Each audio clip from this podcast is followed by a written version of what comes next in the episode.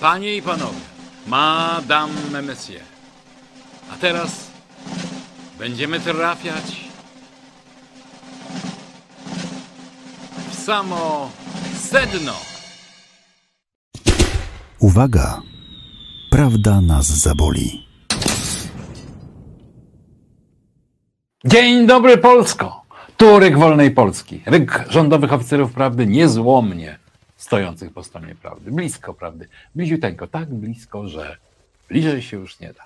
A jak co tydzień te strzały wam przekazywał będę, ale dziś wyjątkowo na początek strzał na wiwat, a właściwie cała kanonada na wiwat.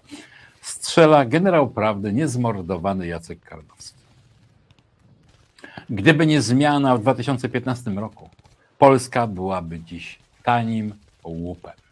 Tym razem zdołaliśmy uciec spod gilotyny. My, Polacy i nasze państwo. I dalej generał Jacek Karnowski tak. Rok po przyjęciu ustawy o obronie ojczyzny, w czasie wciąż trwającej krwawej wojny na Ukrainie, w okresie potężnych turbulencji o wymiarze światowym, przypominających okres lat 30. ubiegłego stulecia, trzeba stwierdzić. Tym razem zdołaliśmy uciec spod gilotyny, my Polacy i nasze państwo.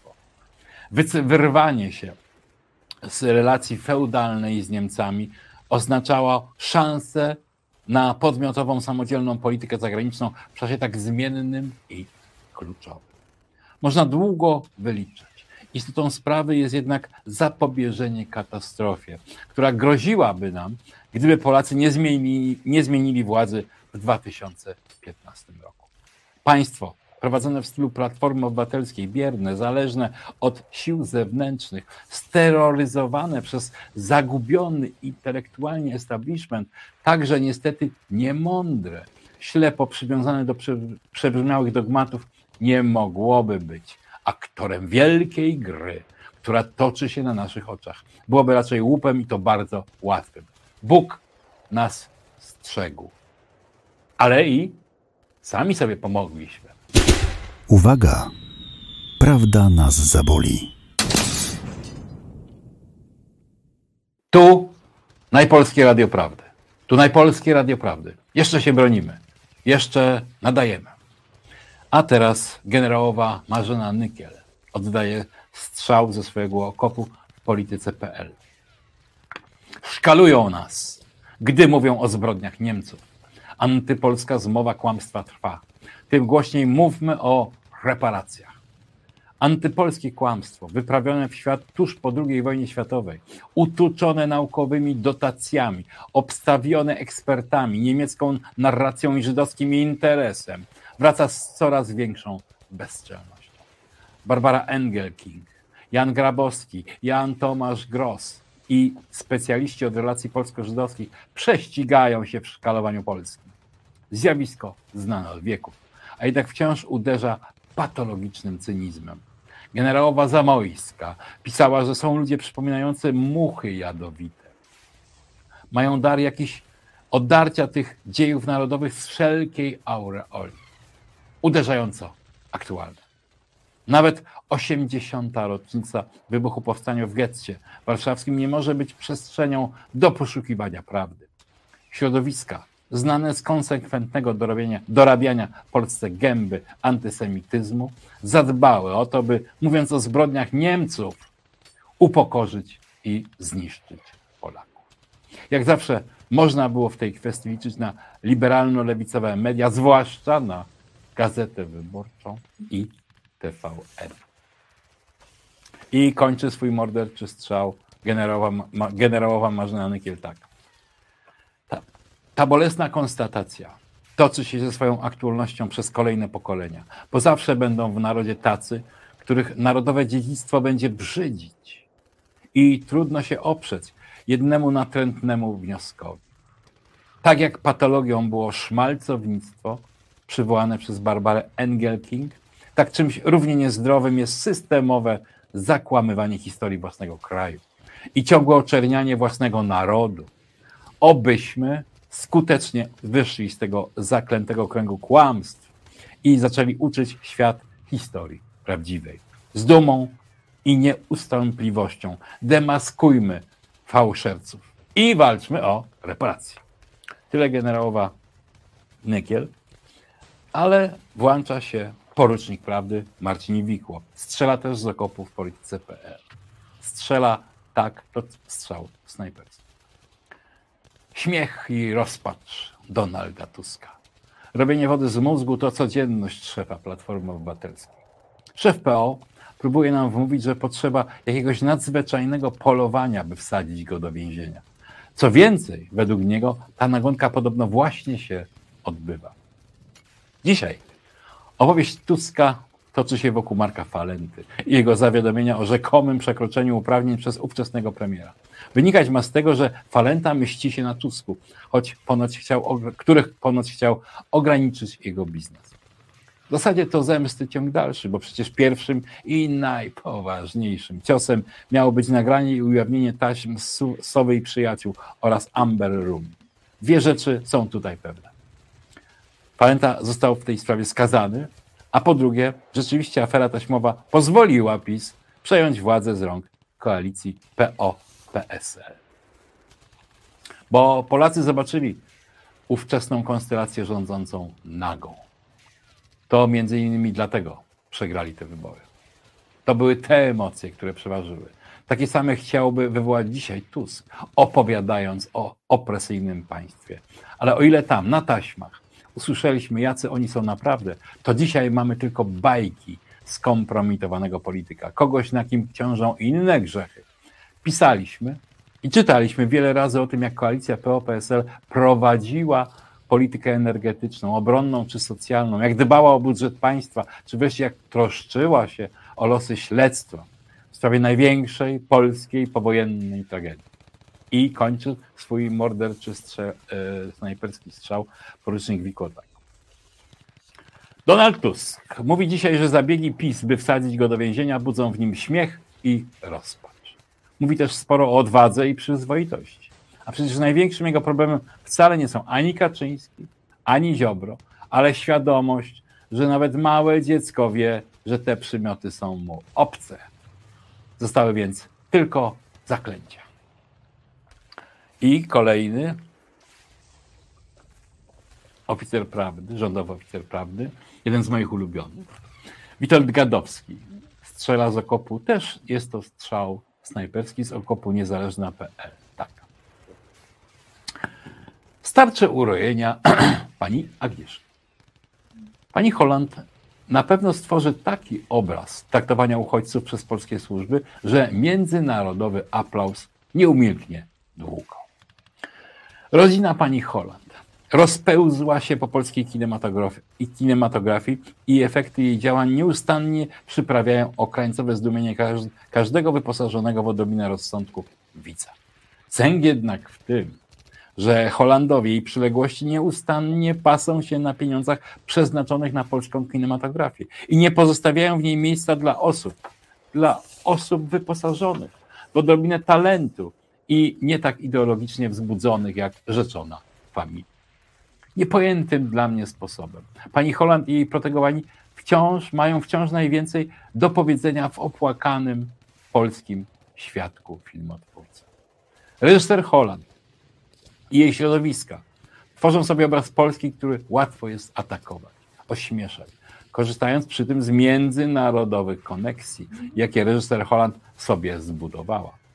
Uciśniona w Polsce i obnosząca się z tym uciśnieniem, gdzie się tylko da, pani Holland na pewno stworzy taki obraz traktowania uchodźców przez polskie służby, że międzynarodowy aplauz nie umilknie długo. Przy tym wszystkie urojenia europosłanki Ochojskiej to będzie jedyne pre, jedynie preludium do dzieła Agnieszki Holland. Rodzi się tylko pytanie, jak długo polskie państwo będzie finansowało starcze urojenia tej pani?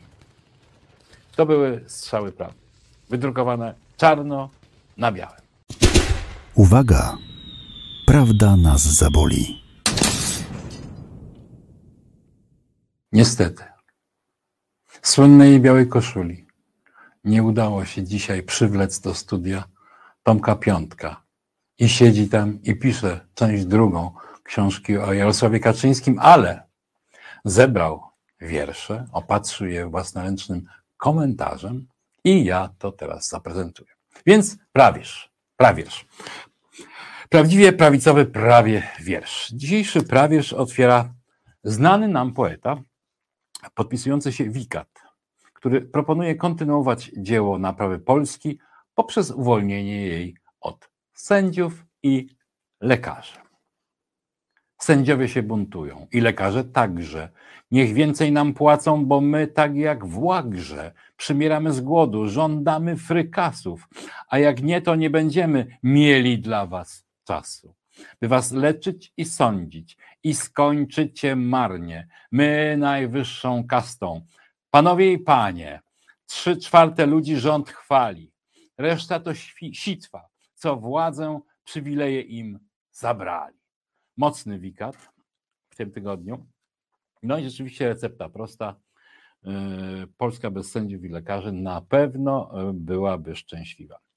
Ale lepsza Polska bez sędziów i lekarzy, ale także bez klimatologów. Albowiem nasz ulubiony poeta doradca zarządu TVP Marcin Wolski ma dobrą wiadomość. Zmiany klimatyczne powoduje żydowski miliarder Soros. To on powoduje tornada i tsunami. Pozbądźmy się Sorosza, a nadal będziemy mogli spalać benzynę w aucie i kalosze w kominku. Na co idą pieniądze naszych samorządów? Zmieniać klimat na Ziemi trzeba sporo grosza. Ale co to takiego dla pana Sorosza? Grać ze słońcem, chmurami, rządzić na całego. Umiejętność zaiste godna Jozułego. Wzniecać zamieć. Tornadem uderzyć w Miami. Postraszyć Japończyka falami tsunami. Niech zna Mores Latynos, Murzyn czy Azjata i słucha pokornie wielkich tego świata. Bo białasy już wierzą w klimatyczne zmiany. Zaszedł przecież w ich głowach efekt cieplarniany. Jak zwykle Marcin Wolski w doskonałej formie i jak zwykle przenikliwie i uważnie patrzy na wszystko, dosłownie na wszystko. Ale patriotyczną ideę walki z ekologizmem popiera znany nam poeta Zawias, który pisze tak. Sakum, pakum, rogopygo, bełkot słychać mój dziadego. Gdzie go słychać? Ano wszędzie. Gdzieś na babskiej kurzej grzędzie koko, koko, eko, spoko. Zjadać ziarna i robaczki. Oto program kurzej paczki. Ja mnie kura, orzeł biały. Zjadam ciała jagniąt całych. Kia! Kończy swój mm, wiersz poeta Zawias. Szczególnie ta końcówka. Kia! Wydaje mi się bardzo e, aktualna. Robakizm, proszę Państwa, robakizm i owadożerstwo. Ten temat zagościł w poetyckich duszach patriotycznych chyba już na dobre. Znany nam poeta Rolexy znalazł jednak lekarstwo na owadożerstwo. Lekarstwo na owadożerstwo to żydożerstwo. Czytam. Taki już Polaka los. Lewactwo chytrze bierze nas pod włos. Nie chcemy my robali jeść, oni zaś niosą taką wieść, mówią pomioty oszukańcze, dawni prorocy jedli szarańcze, ale nie mówią, że to byli prorocy żydowscy, żydowscy, żydowscy. Niech sobie Żyd je świerszcze, a potem niech przekąsi jeszcze z majonezem szarańcze. Ja wolę pomarańcze, byle nie z Izraela. Ukradli kraj Palestyńczykom i z Polaków zrobią Polastyńczyków. Polska, Polin, Polastyna, świat to dla nich plastelina. Chciałbym zwrócić uwagę wszystkich na e, nowe, nowe słowo oznaczające naród polski Polastyńczycy. Zapamiętajmy to, bo na pewno poeta Rolexy będzie to jeszcze wykorzystywał w swojej twórczości. Żydzi Żydami. Jednak nie wolno zapominać o narodzie najgorszym na N. Przypomina nam e, debiutantka o pięknym pseudonimie Królowa Biebrz. Herr Schnitzelburger wyszedł z domu. Wyszedł po trosze po kryjomu, by nie widziała służąca Jadwiga, dokąd szwab tłusty cielsko dźwiga. Nie szedł on wcale do burdelu, lecz do komórki nieprzyjacielów. Wszedł i zawołał, hej, hej, Hitler! Trzeba nam dziś swastyki skitrać. Zniszczymy Polskę dziś inaczej, bardziej tak sprytnie, może raczej najpierw wpuścimy w Polskę gender. Różową posłać tam komendę. Gdy ich osłabią LGBT, gdy wciągną ich w gejowskie bety, wtedy poślemy im ciapatych. Oni im złoją srogie baty. Zamiast hajlować, czas gejlować. Pod tęczą pas szachida schować, a kiedy Polska będzie pusta, porośnie nasza ją kapusta. Na sauerkrauta ją potniemy i z polskim wursztem ją pożremy. No, piękny, piękny, piękny. Królowa Wiebrza naprawdę zadebiutowała w prawierszu e, mocno. Mocne wejście. Właściwie drzwi otworzyła e, z nogi. Jak Niemcy, to i Tusk. O służalstwie Donalda Tuska wobec Germanii oraz jego zakusach na słowiański węgiel przypomina znany nam poeta Promyk. Rudy z berlińskiej budy, wróg czarnej podziemnej rudy, gdy rządził ze swą hołotą, to tępił czarne złoto. Najeżdżał składy węgla, porażka go dosięgła. Słuchaj, słuchaj Polaku, tu chciał powiesić Polaków na szwabskim ekowiatraku, jak na katowskim haku, żeby tam Polska wisiała, po nam umierała na łasce pana z Niemiec, Niemiec to cudzoziemiec. I można powiedzieć, błyskawiczna odpowiedź e, mm, mm, poetów na właśnie teraz wszczęte postępowanie w prokuraturze e, przeciwko Donaldowi Tuskowi, że najeżdżał składy węgla, a proszę, tu już jest to w wierszu. Jednak poeci prawiersza są jak sztuczna inteligencja, działają natychmiast.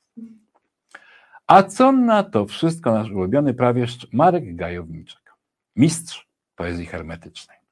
W poprzednim prawierszu Gajowniczek wyrażał się zdumiewająco jasno, jednak dziś doszedł już do siebie. Prosimy widzów, żeby w komentarzach zgadywali, o co chodzi poet, poecie, bo my, ja, nie dajemy rady. Przygazł wojny pożar, politycznej mrzawce. Wiele trupów w szafce, filmów Latkowskiego pyta wciąż o sprawcę, chcąc wiedzieć dlaczego mniej jest normalności niż zagadki złego. A dziś mało który w kwiecistych przemowach strzeż się agentury chce wspomnieć pół słowa. I ten wiersz, wielokrotną zagadkę Państwu do rozwiązania dedykujemy. Na szczęście. Na szczęście wielki rywal Gajowniczka Lwów 47 nie pozostawia niedomówień. Żydzi, Żydzi, Żydzi, Ukraińcy, Ukraińcy, Ukraińcy, Żydzi, Żydzi. No i oczywiście Zły Zachód. Wiersz pod tytułem Troska korporacji Polin. To nie nasza wojna, to nasza tragedia, zaplanowana dawna przez odwiecznych wrogów, a świece hanukowe palone w pałacu. Przecież to nie naszemu, a cudzemu Bogu. Mieliśmy szantażować, szanować każdą e, kroplę polskiej krwi, odszukać wszystkie nasze zagubione groby. Wołyń dzisiaj nakryty banderowskim kłamstwem, a które jest objawem tej strasznej choroby, amnezji i znieczulica, to nasz podły los. Służalczość i naiwność wobec cudzych racji, nieduma oraz godność honor i ojczyzn, a kłamstwo i obroża oszukańczej nacji. Dziś obcy zadeptują próg naszego domu. Żyjemy podle, wedle antydekalogu. Kłamliwa historia nie jest nauczycielką. Bluźnimy przeciw prawdzie, wolności i Bogu, a rozdeptywani przez obce wrogie służby bronimy się egoizmem oraz zachodem. Budujemy muzea naszym śmiertelnym wrogom. I już nie potrafimy być wolnym narodem, czy żelazny płot i nienawiść nas ocali, oraz czujność elektronicznego strażnika, betonowy schron i maska przeciwgazo przeciwgazowa. Troska korporacji Polin o niewolnika. No, rozstrzygnąć łatwo ten cotygodniowy bój Marka Gajowniczka i Lwów 67 Lwów 47 po prostu jak zawsze, ale Marek Gajowniczek e, zagadkowy jak prawie nigdy. Więc Marek Gajowniczek w tym tygodniu gratulujemy lauru. Gdy Lwów 47 odpiera Ukrainę, Izrael, Unię Europejską i USA, znany nam poeta Jezior pochyla się nad ciężkim losem policjantów. Psia służba, mówią, ano psia. Gdy wyje na ciebie wilcza watacha zła, gdy wyją tyś pies, ano tak to jest. Szczekaniem i kłami odstraszasz złodzieja. Nieraz w tobie jedyna nadzieja, by odgonić tych, co chcą wojny na ulicach. Pluje na ciebie przemądrzała pannica, nazywa się Kulsonem, życie żółcią przemoczone. Nie dawajcie się, panowie policjanci, choć kopią was wściekle demonstranci. Wielka pożytek stąd, że dzielnie bronicie rząd dzielnie bronicie rząd. No, poeta Jezior wyraźnie jest zauroczony formacjami mundurowymi polskiej policji i daje temu wyraz swoją poezją. Ale tak czy inaczej, pamiętajmy o policjantach, ale pamiętajmy też o starszym panu z Żoliborza, którego policjanci muszą bronić pałkami przed przemądrzałymi pannicami. Poeta Kapturek pisze o nim tak. Jarzy się światło w ciemnej nocy mrokach. Sława do tego, co jest jak opoka. Jarzy się sława Jarosława. Brawa! Kasztelan każe karmić kraj nasz dobrem. Czyni on, czyni, czyni dobro z ziobrem. Kasztelan każe karmić, czyni kaczyńskie czyny, stąd jest taki wynik, że jego imię Kaczyński Jarosław. Kto go nie kocha, ten ma postać osła. Jak gołąb z burzy wynika i z róży, Jarosław z żaru swojej sławy. Kaczyński z karmy czynów prawych. Idźcie do przodu i spójrzcie na światło, aby pozostać kasztelana dziatwą. No, piękny akt strzelisty miłosny, poeta, poety Kapturka. Tylko tak dalej, chętnie będziemy to czytali. E, podobne uczucia, choć prostszymi słowami, wyraża poeta podpisujący się Likuś. Panie Jarosławie, już niedługo urodziny. Jest pan idolem mojej rodziny. Nawet mała Karolinka, trzyletnia dziewczynka, jak widzi pana w telewizorze, to powstrzymać się nie może i woła: Jarosław, Jarosław, niech się panu darzy, niech pan dalej gospodarzy. Im bliżej wyborów, myślę, że poezji y, erotycznej w tym znaczeniu będzie przybywało. Pięknie piszą Kapturek i Likuś, jednak nikt nie czci tak Jarosława, jak nasz ulubiony poeta o pseudonimie ten Piotruś z Wrocławia. Wodzu, nadchodzi chwila wielkiej próby. Gdy kraj się chwieje na krawędzi zguby, oby nie upadł i znów nie popadł, tam, gdzie go wabi okropna Europa. Należy czystość wprowadzić w szeregach. Niech je opuści chciwiec i lebiega. Mniej nas zostanie, lecz czysty liśniący nasz chłopiec Twoje dzieło tak dokończy, że wreszcie wodzu znękany odetchniesz. Wrogie zakusy do końca odepchniesz i głowę wreszcie do poduszki skłonisz słusznie zmęczony. Wodzu, ty nie szczęść swoich oraz obcych. Niech odejdą tłuści, sprytni chłopcy. Niechaj mężczyźni wyjdą dziś na czoło i niechaj spojrzą rozważnie w koło, a potem runą jak lawina głazów, lawina ciosów i lawina razów spadną na wroga. A żeby wreszcie przyszła chwila błoga, w której wróg kornie swoje, swojej winy wyzna, zanim go mroku pochłonie stromizma. Ojczyzna będzie znów zdrowa i żyzna. Wodzu, ty prowadź nas w ulewie grotów, ja jestem gotów. Przypominam, że to ten Piotruś z Wrocławia jest gotów. Piękny, piękny wiersz. Tylko powiem autorowi, że jeżeli odejdą tłuści, sprytni chłopcy, to żadni mężczyźni nie wyjdą na czoło, po prostu nikogo tam już innego nie będzie. Uczuciowy jest Piotruś, ale jak również wymowny. Nie, nie mówi jednak, na czym polega okropieństwo Europy, którą ma zalać ulewa grotów i lawina głazów. Tą kwestię próbuje wyjaśnić znana nam poetka Kaja Maja. Jedni się śmieli, że coś stworzyli. Unię. Tak euro, juro, jureczki niczym dzięgi. Lepiej się liczy. Urząd rozkapryszony, zobacz, ilu mamy błaznów w tym burdelowym cyrku, gdzie dzięgi są jak złotówka, a centy się nie zamieniają. Jak zmienia się słowo, tak warzywa mamy ludzkie, które chcą, chce się zastąpić pastewnym burakiem, ziemniakiem. No, kwestię Europy i jej okropieństwa próbuje wyjaśnić nam poetka Kaja Maja, ale y, uważam, że nie wywiązała się z tego zadania jeszcze do końca. Trochę e, popadła w taki zagadkowy, gajowniczkowy ton.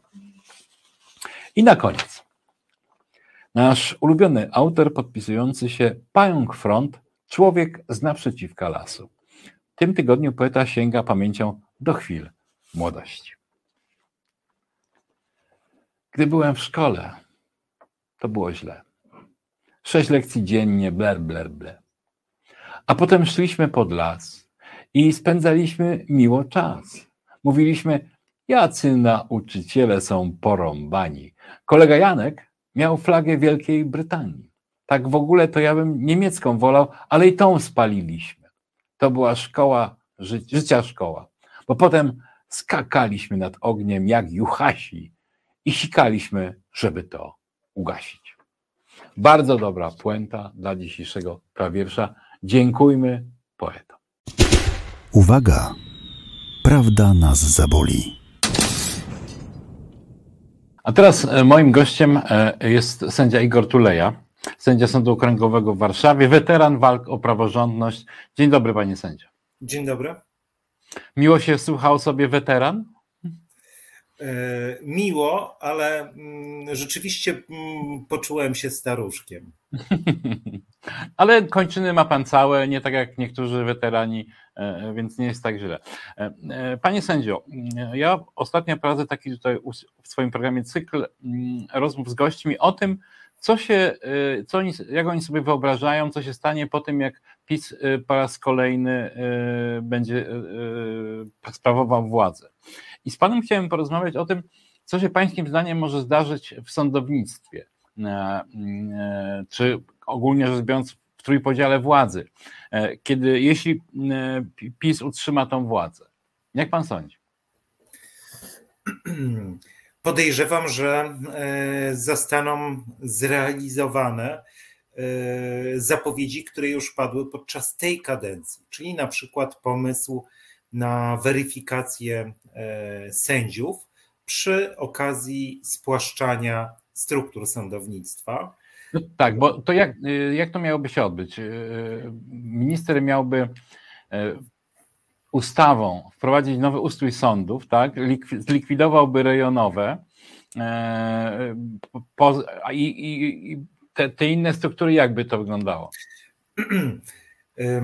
Z tych projektów, które jakby przedostały się do tej przestrzeni publicznej, e, wyglądałoby to tak, że mielibyśmy dwa szczebelki sądownictwa. Dzisiaj mamy sądy rejonowe, okręgowe, apelacyjne, natomiast mhm. zmiana sprowadzałaby się do tego, że byłyby sądy okręgowe i sądy regionalne.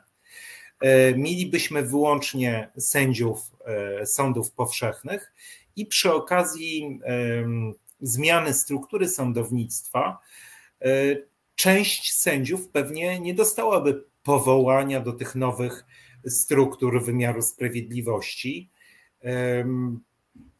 i zostałaby odesłana na zieloną trawkę. Pewnie część miałaby możliwość przejścia w stan spoczynku, co, co dla y, ludzi w moim wieku, którzy jeszcze mają trochę do emerytury, byłoby pewnie dosyć upokarzające. Natomiast e, tych największych harcowników ze środowiska sędziowskiego e, pewnie nie mieliby takiej możliwości, żeby przejść na spokojną emeryturę i tutaj już e, pewnie zapadałyby konkretne, indywidualne decyzje, bardzo bolesne dla, dla tych sędziów czego panu nie życzę, ale e, niech mi pan powie, w praktyce jakby to miało wyglądać? To znaczy, że przy zmianie struktury e, sądu w Polsce sędziom się wygasza dotychczasowe, no nazwijmy to, mandaty do służby i powołuje się na nowo? też, też jest właśnie problem prawny. Oczywiście w przypadku zmiany struktury sądownictwa, co wynika z konstytucji, no jeśli sędzia by nie został powołany na, jeśli dla sędziego nie znalazłoby się miejsce w tych nowych strukturach, to powinien przejść w stan spoczynku, czyli na sędziowską emeryturę. E, jakby to miało wyglądać w praktyce, nie wiadomo, czy sędziowie na nowo mieliby odbierać e, nominacje od prezydenta do tych nowych sądów, czy jakoś z automatu dostaliby przydziały, przynajmniej w większości.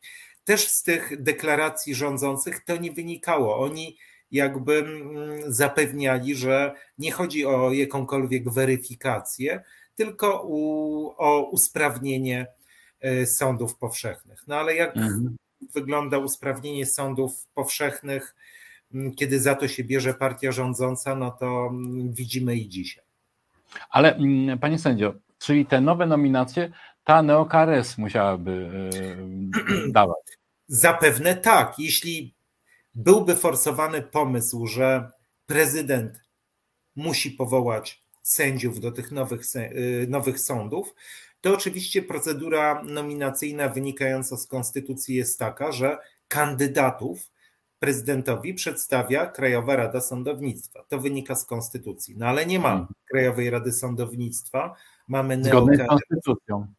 Tak, mamy neo-KRS i mm, zapewne wymagałoby to Y, tego, żeby sędziowie najpierw wnioskowali do NeoKRS-u, później NeoKRS by przedstawiał kandydatów prezydentowi i tak by to wyglądało i wiązałoby się to zapewne z dużym y, upokorzeniem dla znacznej części korpusu sędziowskiego, że musieliby zwracać się o coś do organu, który jest nielegalny, czyli Neokrajowej Rady Sądownictwa. Hmm. Ale w ogóle pańskim zdaniem to jest wykonalne fizycznie, bo to kilkanaście tysięcy y, sędziów. Ile czasu trzeba, żeby przeprowadzić procedurę wobec y, tylu osób? Wydaje mi się, że bardzo długo by to nie trwało. Pan prezydent pokazał już, że potrafi pracować nocą i wręczać nominacje sędziowskie nocą. Doba ma 24 godziny, więc pewnie część sędziów otrzymywałaby nominacje e, w świetle słońca, a część już mm, tak bardziej wampirycznie po zmierzchu. Przypomina mi się taki widok sklepów z alkoholem, na których jest napisane alkohole 24H. I być może powstanie takie miejsce, że sędziowie 24H będą e, powoływani.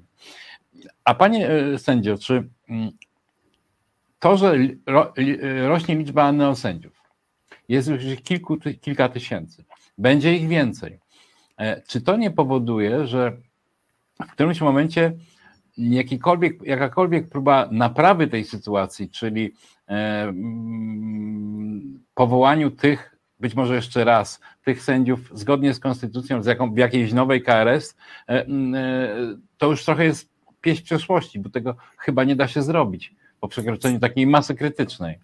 Mm, słuszna uwaga, bo już jest, to znaczy tak, wszystkich sędziów jest około 10 tysięcy, neosędziów jest w granicach pewnie 2,5-3 tysiące. E, kolejne lata, kiedy takie wadliwe, e, z takimi wadliwymi nominacjami mielibyśmy do czynienia, no, że rzeczywiście spowoduje, że pewnie już większość stanu sędziowskiego to będą neosędziowie i obawiam się, że już e, taka zmiana byłaby nie do odwrócenia. E, obywatele, jeśli by e, chcieli e, skorzystać z niezależnego sądu, jeśli rzeczywiście by szukali tej sprawiedliwości, prawdopodobnie więcej, więcej skarg trafiałoby do Europejskiego Trybunału Praw Człowieka i tam by zapadały rozstrzygnięcia pewnie ciągle w takim duchu, w jakim zapadają dzisiaj, czyli że E, orzeczenie wydane przez wadliwie powołaną osobę no nie jest orzeczeniem sądowym, nie jest rozstrzygnięciem niezależnego sądu, bo to orzeczenie nie zostało wydane przez niezawisłego sędziego. Mhm. Na pewno byłby coraz większy chaos i obawiam się, że to już nie byłoby do odwrócenia. Ale mm, czy y, pańskim, y, z, pańskiej, z pańskiej wiedzy wynika, że w CUE, czyli w Europejskim Trybunale Sprawiedliwości, czekają nas jakieś rozstrzygnięcia, które mogą e, dotyczyć polskich sędziów, sądów, e, trójpodziału władzy. Czy stamtąd może przyjść jakaś odsiecz? Jak najbardziej. Ja wspomniałem o Europejskim Trybunale Praw Człowieka, natomiast oczywiście Trybunał Sprawiedliwości Unii Europejskiej ciągle zajmuje się e, kwestiami polskiej praworządności. Też na początku czerwca ma zapaść jakieś kolejne rozstrzygnięcie. I e, tych pytań czy, czy spraw zawisłych przed CUE mm, nie jest mniej, jest więcej. Także te orzeczenia ciągle zapadają. Natomiast. A czy jakaś e, broń atomowa tam się E, kroi. Czy jest hmm. jakaś taka sprawa, która może w tej e,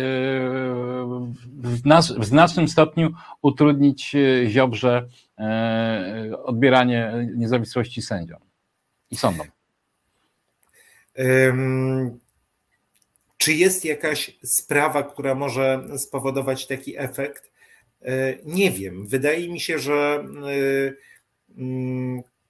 tak naprawdę no już sądy europejskie robią co mogą i choćby te kary nakładane na, e, na coś przerwało. Tak, tak. E, pojawił się komunikat, że nie moja wina. Aha. A u nas nie, nie było takiego komunikatu. Więc wróćmy do tego pytania, czy jakaś, jakieś takie orzeczenie może nas czekać, e, które skutecznie przetrąci ręce reformującego sądy y, Ziobry. Tak naprawdę sądy europejskie nie mają takich e, możliwości, żeby coś skutecznie e, zablokować. One już do tej pory, wydaje mi się, stosowały czy wykorzystały cały wachlarz środków, choćby te kary, ta kara, która e, jeszcze kilkanaście dni temu wynosiła 1 milion euro dziennie nałożona. Tak, teraz jest zmniejszyła o połowę. Tak jest. No to niewiele to e, pomogło, e, czy w niewielkim stopniu e, przeszkodziło tej destrukcji wymiaru sprawiedliwości, która odbywa się w naszym, w naszym kraju. Sądy europejskie co najwyżej wskazują jakiś kierunek i dają jakieś zalecenia, natomiast czy to jest wykonywane, to już wyłącznie zależy od e, samych rządzących. No tak, ale ten mm, e, pierwszy grzech, e, czyli, no może poza Trybunałem Konstytucyjnym, pierwszy grzech, czyli nowa KRS. Mm, czy ona już Pańskim zdaniem tyle, na ile to było możliwe, została oceniona i skrytykowana przez europejskie sądy? Wydaje mi się, że tak. No, ten przekaz, y, który idzie z Europy, od sądów europejskich jest jasny. Y, jeśli w jakimkolwiek kraju y, funkcjonuje coś takiego jak Rada Sądownicza, tak jak u nas Krajowa Rada Sądownictwa, no to zadaniem tego organu jest strzeżenie niezależności sądów i sędziowskiej niezawisłości. I, i w większości krajów jest tak, że zdecydowana większość e, KRS-u stanowią reprezentanci środowiska sędziowskiego. E, tak jest też zapisane w naszej konstytucji, że 15 członków KRS-u wybiera środowisko sędziowskie. Natomiast osoby, które dzisiaj zasiadają w neo-KRS-ie, ani nie są e, przedstawicielami mojego środowiska, ani nie są wybierani przez sędziów, tylko są wybierani przez polityków. I to jasno wynikało z dotychczasowych orzeczeń i Europejskiego Trybunału Praw Człowieka czy CUE, które stawiał pod znakiem zapytania niezależność tego organu. Panie sędzio, mm, w tej, wróćmy do tej mojej perspektywy kolejnej wygranej PiSu i kontynuacji y, psucia praworządności. Trochę to wygląda tak, że ta praworządność będzie się opierała i niezawisłość. Nie na zasadach, nie na e, przepisach, tylko będziemy trochę skazani na indywidualną mm, decyzję sędziego, który sądzi w jakiejś sprawie. To znaczy, czy on będzie e, za wszelką cenę bronił niezawisłości. Mm, e, a w związku z tym, jak pan ocenia sytuację w swoim środowisku? Czy jest potencjał e, tych nie neosędziów, a może i nawet neosędziów, bo zawsze jest taka możliwość, że można się urwać z, ze sznurka politycznego albo towarzyskiego i jednak zacząć być niezawisłym. Czy jest potencjał na te indywidualne decyzje niezawisłościowe?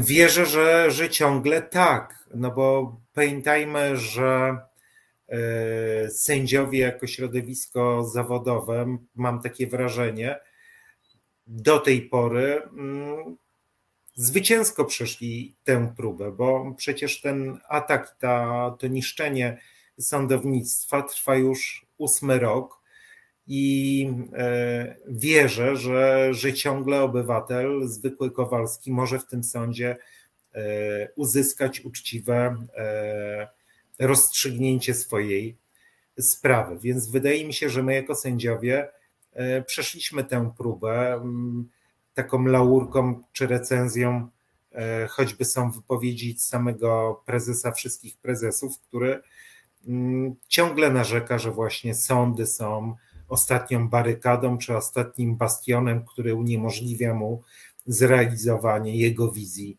e, państwa. Natomiast jak to będzie e, za rok, za dwa lata, jeśli się nic nie zmieni? Nie wiem. Oczywiście z pewnością będą w moim środowisku jednostki czy sędziowie, którzy będą mówili to, co mówili do tej pory.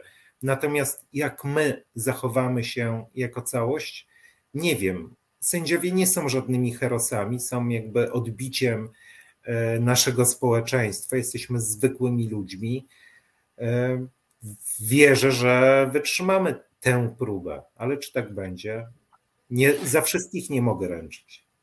Nie oczekuję tego od Pana. Panie sędzio, mm, ale z neosędziami, oprócz tego, że mm, e, ciąży na nich ten grzech pierworodny, czyli nominacja mm, e, przez neo-KRS, który powołany został niezgodnie z konstytucją. Czy oprócz tego wy się trochę przypatrujecie im, jak oni sądzą po prostu, e, bo ja jako obywatel, a też trochę jako dziennikarz, to mm, e, miałbym problem z uznaniem e, ich niezawisłości, jeżeli na przykład ja musiałbym się zetrzeć z państwem, albo państwo chciałoby się zetrzeć ze mną w jakiejś sprawie. Wtedy uważałbym, że może mi coś, może mi brak niezawisłości sędziego grozić, przypadku neosędziego. Ale oni sądzą przecież, wydają na co dzień wyroki. Czy wy się tym wyrokom przyglądacie i e, czy potrafi pan ocenić de facto, jak oni sądzą? E, też pamiętajmy e, o tym, że, że używamy określenia neosędziowie. Natomiast w tej grupie 2,5 czy 3 tysiąca sędziów Znaczna część to są e, ci najmłodsi sędziowie, czyli asesorzy. E, nie mamy absolutnie jako środowisko sędziowskie do asesorów mm, zastrzeżeń i pretensji, że oni stają w tych konkursach sędziowskich, bo e, ich sytuacja jest rzeczywiście nie do pozazdroszczenia. Asesor jest sędzią na próbę i w momencie, kiedy upływa okres asesury, on albo zostaje w tym sądzie, ale żeby mhm. zostać, musi stanąć w konkursie na stanowisko sędziowskie, e, albo po prostu odchodzi. Więc tutaj nie mamy pretensji do, do asesorów. Oni nie mają jakby wyboru. Mamy pretensje do tych osób, które korzystają z czasów, w których żyjemy, usiłują zdynamizować swoją karierę. I uważamy, że to jest nieetyczne. Natomiast oczywiście, że przyglądamy się i znamy swoje orzeczenia, e, wiemy, które e, rozstrzygnięcia mogą budzić wątpliwości, ale też pamiętajmy, że ci sędziowie nowo powoływani, oni są dobrymi e, rzemieślnikami, dobrymi fachowcami. Natomiast z uwagi na to, że większość sędziów bojkotuje konkursy e, przed neo-KRS-em. Do tych konkursów na wyższe stanowiska w sądownictwie, startują kandydaci, którzy w normalnych czasach raczej nie uzyskaliby tego awansu. Jak odbywają się konkursy przed NeoKRS-em? Można, yy, można sobie popatrzeć, bo one są online w większości transmitowane i też jakby widać, że osoby, o których sędziowie, o których nikt nigdy nie słyszał w danym środowisku, w danym sądzie, nagle awansują pod szczebel wyżej albo dwa szczebelki wyżej. I znamy, e, wiemy e, w jaki sposób pracowały, wiemy mm, czy są dobrymi prawnikami i bardzo często w dzisiejszych czasach te osoby, które nie są najlepsze, po prostu mówiąc delikatnie, po prostu awansują. Mhm. Bez żadnego doświadczenia i przygotowania. Czyli grozi nam po prostu obniżenie kompetencji sędziów. Myślę, że tak. E, obniżenie tej jakości sądzenia. Mhm. Panie sędzio, sędziowie przez to, co się działo w ostatnich latach, stali się e, uczestnikiem debaty publicznej. E, czy myśli pan, że na stałe stali się uczestnikiem tej debaty?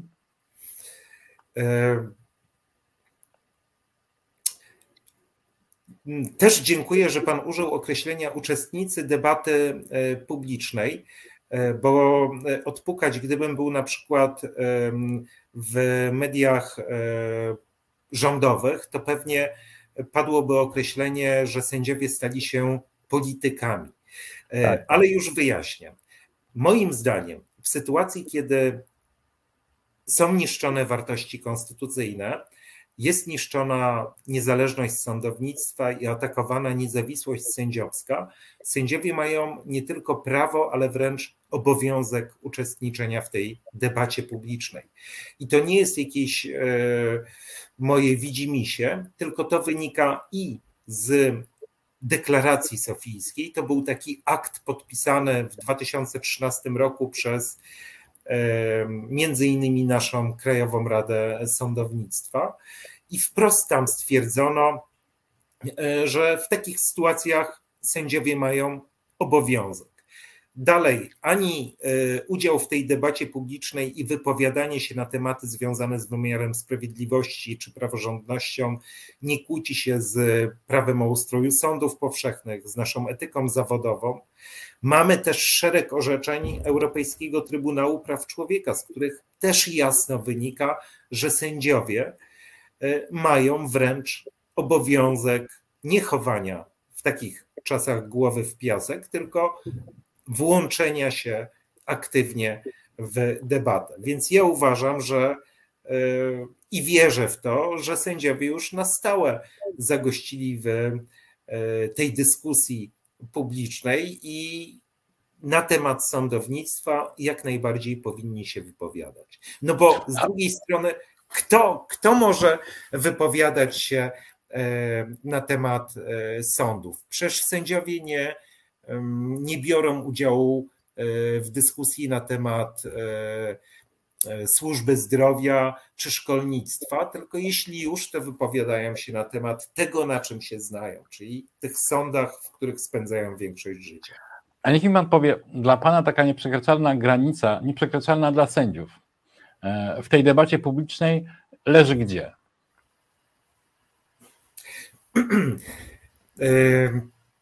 E, tak jak powiedziałem, sędziowie mają obowiązek e, wypowiadać się na temat prawa, wymiaru sprawiedliwości, praworządności, konstytucji. To są te granice, których się powinniśmy trzymać. A proponowanych ustaw, proponowanych przez rządzących tak, też? Tak, jak najbardziej. Jak najbardziej. Na mhm. temat prawa. Na temat prawa. Stowarzyszenia sędziowskie i wydają opinie, jeśli mają tak, taką okazję, i e, proponują e, swoje rozwiązania prawne, gdyby politycy słuchali praktyków i gdyby korzystali choćby z projektów ustaw, które e, moje stowarzyszenie, Stowarzyszenie Temis, czy u prokuratorów e, Stowarzyszenie Lex Super Omnia przygotowują, no to myślę, że i prokuratura byłaby niezależna, i sądownictwo mielibyśmy na miarę XXI wieku. Natomiast politycy, bez względu na opcje, czy chodzi o sądownictwo, czy chodzi o naukę, czy chodzi o służbę zdrowia, raczej rzadko korzystają z pomysłów praktyków. No dobrze, ale trochę mi się pan wymknął w tej odpowiedzi, a zadam to pytanie jeszcze raz prościej. Czego na pewno w debacie publicznej sędziemu nie wolno zrobić? Yy, na pewno sędziowie nie mogą e, publicznie e, pokazywać swoich e, sympatii politycznych, mówić na kogo głosować, na kogo nie głosować. I nie mogą wypowiadać się na tematy, na których się nie znają. No, nie wiem, nie znam się na rolnictwie i na wielu innych rzeczach, więc tutaj raczej. Byłby pan doskonałym politykiem, ale mm, e, ta, czy nie jest tak, bo też takie y, y, zarzuty padają, że no, od lat krytykujecie te zmiany w sądownictwie, y, które wprowadza ta konkretna władza. Mm, w związku z tym ta władza chce was ustawić w roli swojego przeciwnika politycznego. E, czy pan widzi ten problem, że e, ta nadzwyczajna aktywność w debacie publicznej sędziów toczy się właściwie przeciwko pomysłom jednego środowiska politycznego cały czas? Czy to jest problem? E, problem jest to problem, ale nie środowiska sędziowskiego, tylko tego środowiska politycznego, bo e, to środowisko polityczne e, jest przez nas krytykowane nie dlatego, że jest tym środowiskiem politycznym, tylko jest krytykowane za swoje pomysły na sądownictwo. E, mhm. Jeśli to środowisko było krytykowane w latach 2005-2007 i jest krytykowane od 2015 roku, to nie dlatego, że e, sędziowie są ich przeciwnikami politycznymi, tylko raczej winy szukałbym po stronie tego środowiska i mm, przyjąłbym, że to ich koncepcje na usprawnienie sądownictwa są po prostu złe. I też, mm, proszę Państwa, e, kiedy partia rządząca była e, w opozycji, to ja na przykład pamiętam migawki z mediów, kiedy e, obok siebie siedział i pan sędzia Żurek jako przedstawiciel niezależnej Krajowej Rady Sądownictwa i prominentni posłowie partii dzisiaj rządzącej, pani profesor Pawłowicz czy E, czy inni, i mm, oni wtedy wspólnie krytykowali jakieś e, pomysły forsowane przez wówczas rządzącą koalicję. Także to nie jest tak, że my wzięliśmy wyłącznie, my, środowisko sędziowskie, wzięliśmy na celownik wyłącznie partię, która dzisiaj rządzi. E, zawsze, bez względu na to, czy rządzą różowi, czerwoni czy czarni, my staramy się bronić tych e, sądów. Natomiast no ewidentnie e, partia, która dzisiaj sprawuje władzę, ma jakieś inklinacje do łamania tej praworządności. Mhm. Panie sędzio, na koniec. Mm, czy to, że sędziowie przez tych ostatnich kilka lat tak mocno w tej debacie publicznej zaistnieli, nie powoduje, że powinniśmy pomyśleć o jakiejś mocniejszej roli, mocniejszym głosie sędziów w przyszłości, niezależnie od y, władzy, że powinniśmy dać sędziom y, większy kawałek tortu w tej debacie publicznej z korzyścią dla nas wszystkich. Wojskowi mają, takie, mają taki rodzaj y, autorytetu i więc być może też sędziom powinniśmy dowartościować w ten sposób z korzyścią dla siebie. E, wydaje mi się, że ani nie trzeba sędziów dowartościowywać, ani sędziowie nie mają też takiej ambicji, żeby odgrywać e, jakąś istotną rolę w tej debacie publicznej. Moim zdaniem wystarczy po prostu przestrzegać tych zapisów które mamy w Konstytucji dotyczących sądownictwa, czyli że sądy są trzecią niezależną władzą i jakby pozwolić sędziom wypowiadać się na te tematy, na których się znają, czyli po prostu prawa i wymiaru sprawiedliwości. Natomiast też jakby plusem tych ostatnich lat jest ten nowy model sędziego, który, który powstał i który funkcjonuje, czyli tego sędziego obywatelskiego, który nie zamyka się e, w tym budynku sądu, idzie do obywateli, rozmawia z nimi. To są te kafejki prawne, spotkania, warsztaty organizowane na festiwalach e, rockowych, e, gdzie prowadzimy edukację, rozmawiamy z obywatelami, ale nie pouczamy, tylko bardziej słuchamy obywateli, jak oni widzą E, wymiar sprawiedliwości, co by zmienili, jak widzą rolę sędziów. To nam w zupełności wystarczy. Wie pan, bo rzeczywiście dokonała się rewolucja mm, przez tych ostatnich kilka lat. Ja jestem dziennikarzem od 90 roku i e, właściwie przez dwadzieścia kilka lat e, było nie do pomyślenia, żeby mm, na przykład ro, robić rozmowę z sędzią uważało się, że sędzia no, nie, nie przyjdzie, nie będzie się wypowiadał, bo on nie, on nie jest od tego. Pamiętam, jak robiłem rozmowę z ówczesnym prezesem Trybunału Konstytucyjnego, sędzią Safianem. On miał pewną, pewne takie, o czym mi zresztą powiedział, pewien taki dyskomfort, że on jest sędzią, on nie powinien rozmawiać z dziennikarzem. Na, nie chodzi nawet o temat, mhm. tylko nie od tego jest.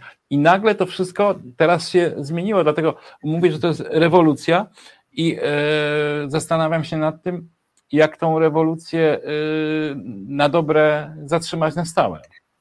E, wydaje mi się, że, że e, to jest rzeczywiście zdobycz e, na plus i ta otwartość sędziów, nie tylko wobec mediów, ale również wobec obywateli, pojawiła się po 2015 roku. Wydaje mi się, że takim prawdziwym sędzią obywatelskim pierwszym był prezes Trybunału Konstytucyjnego profesor Rzepliński. On miał odwagę rozmawiać z dziennikarzami i z obywatelami i wydaje mi się, że to jest słuszna droga, bo do tego 2015 roku e, ja mam wrażenie, że to trochę wyglądało jak Gombrowiczowski pojedynek na minę. Sędziowie byli tym syfonem, a cały świat był tym miętusem. Sędziowie przyjmowali te wyniosłe miny, nie rozmawiali z nikim, ograniczali się do sali sądowej i skończyli jak syfon.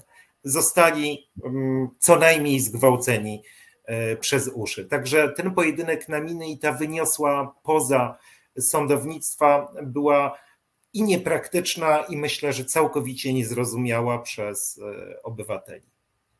Panie sędzio. Przerywamy program, aby nadać specjalne wystąpienie mózgu państwa. Polki, Polacy. Osoby tutejsze po operacji korekty płci. Przerażeni i nieludzko spokojni. Rodacy. Przed nami bardzo długi weekend. Nie wszyscy z nas przejdą go suchą nogą. Ale pamiętajmy, nawet leżąc pod stołem lub obok grilla, będziemy tymi, którzy wstali z kolan, a nawet głównie wtedy. Korzystając z okazji, chciałbym się zwrócić bezpośrednio do Szymona Hołowni, który odpuści sobie marsz 4 czerwca. Drogi panie Szymonie, i odpuść nam nasze grzechy, jako i my odpuszczamy pychę winowajcom. A teraz czas na głębszą refleksję. Im głębiej w las, tym więcej ziobry. Potrzebny wyrąb. Rodacy i tajniacy. W tych dniach wiosna waha się, czy już przyjść. Nie miejmy jej tego za złe. Wystarczy rozejrzeć się dookoła, by ją zrozumieć. To tyle. Dziękuję za odwagę.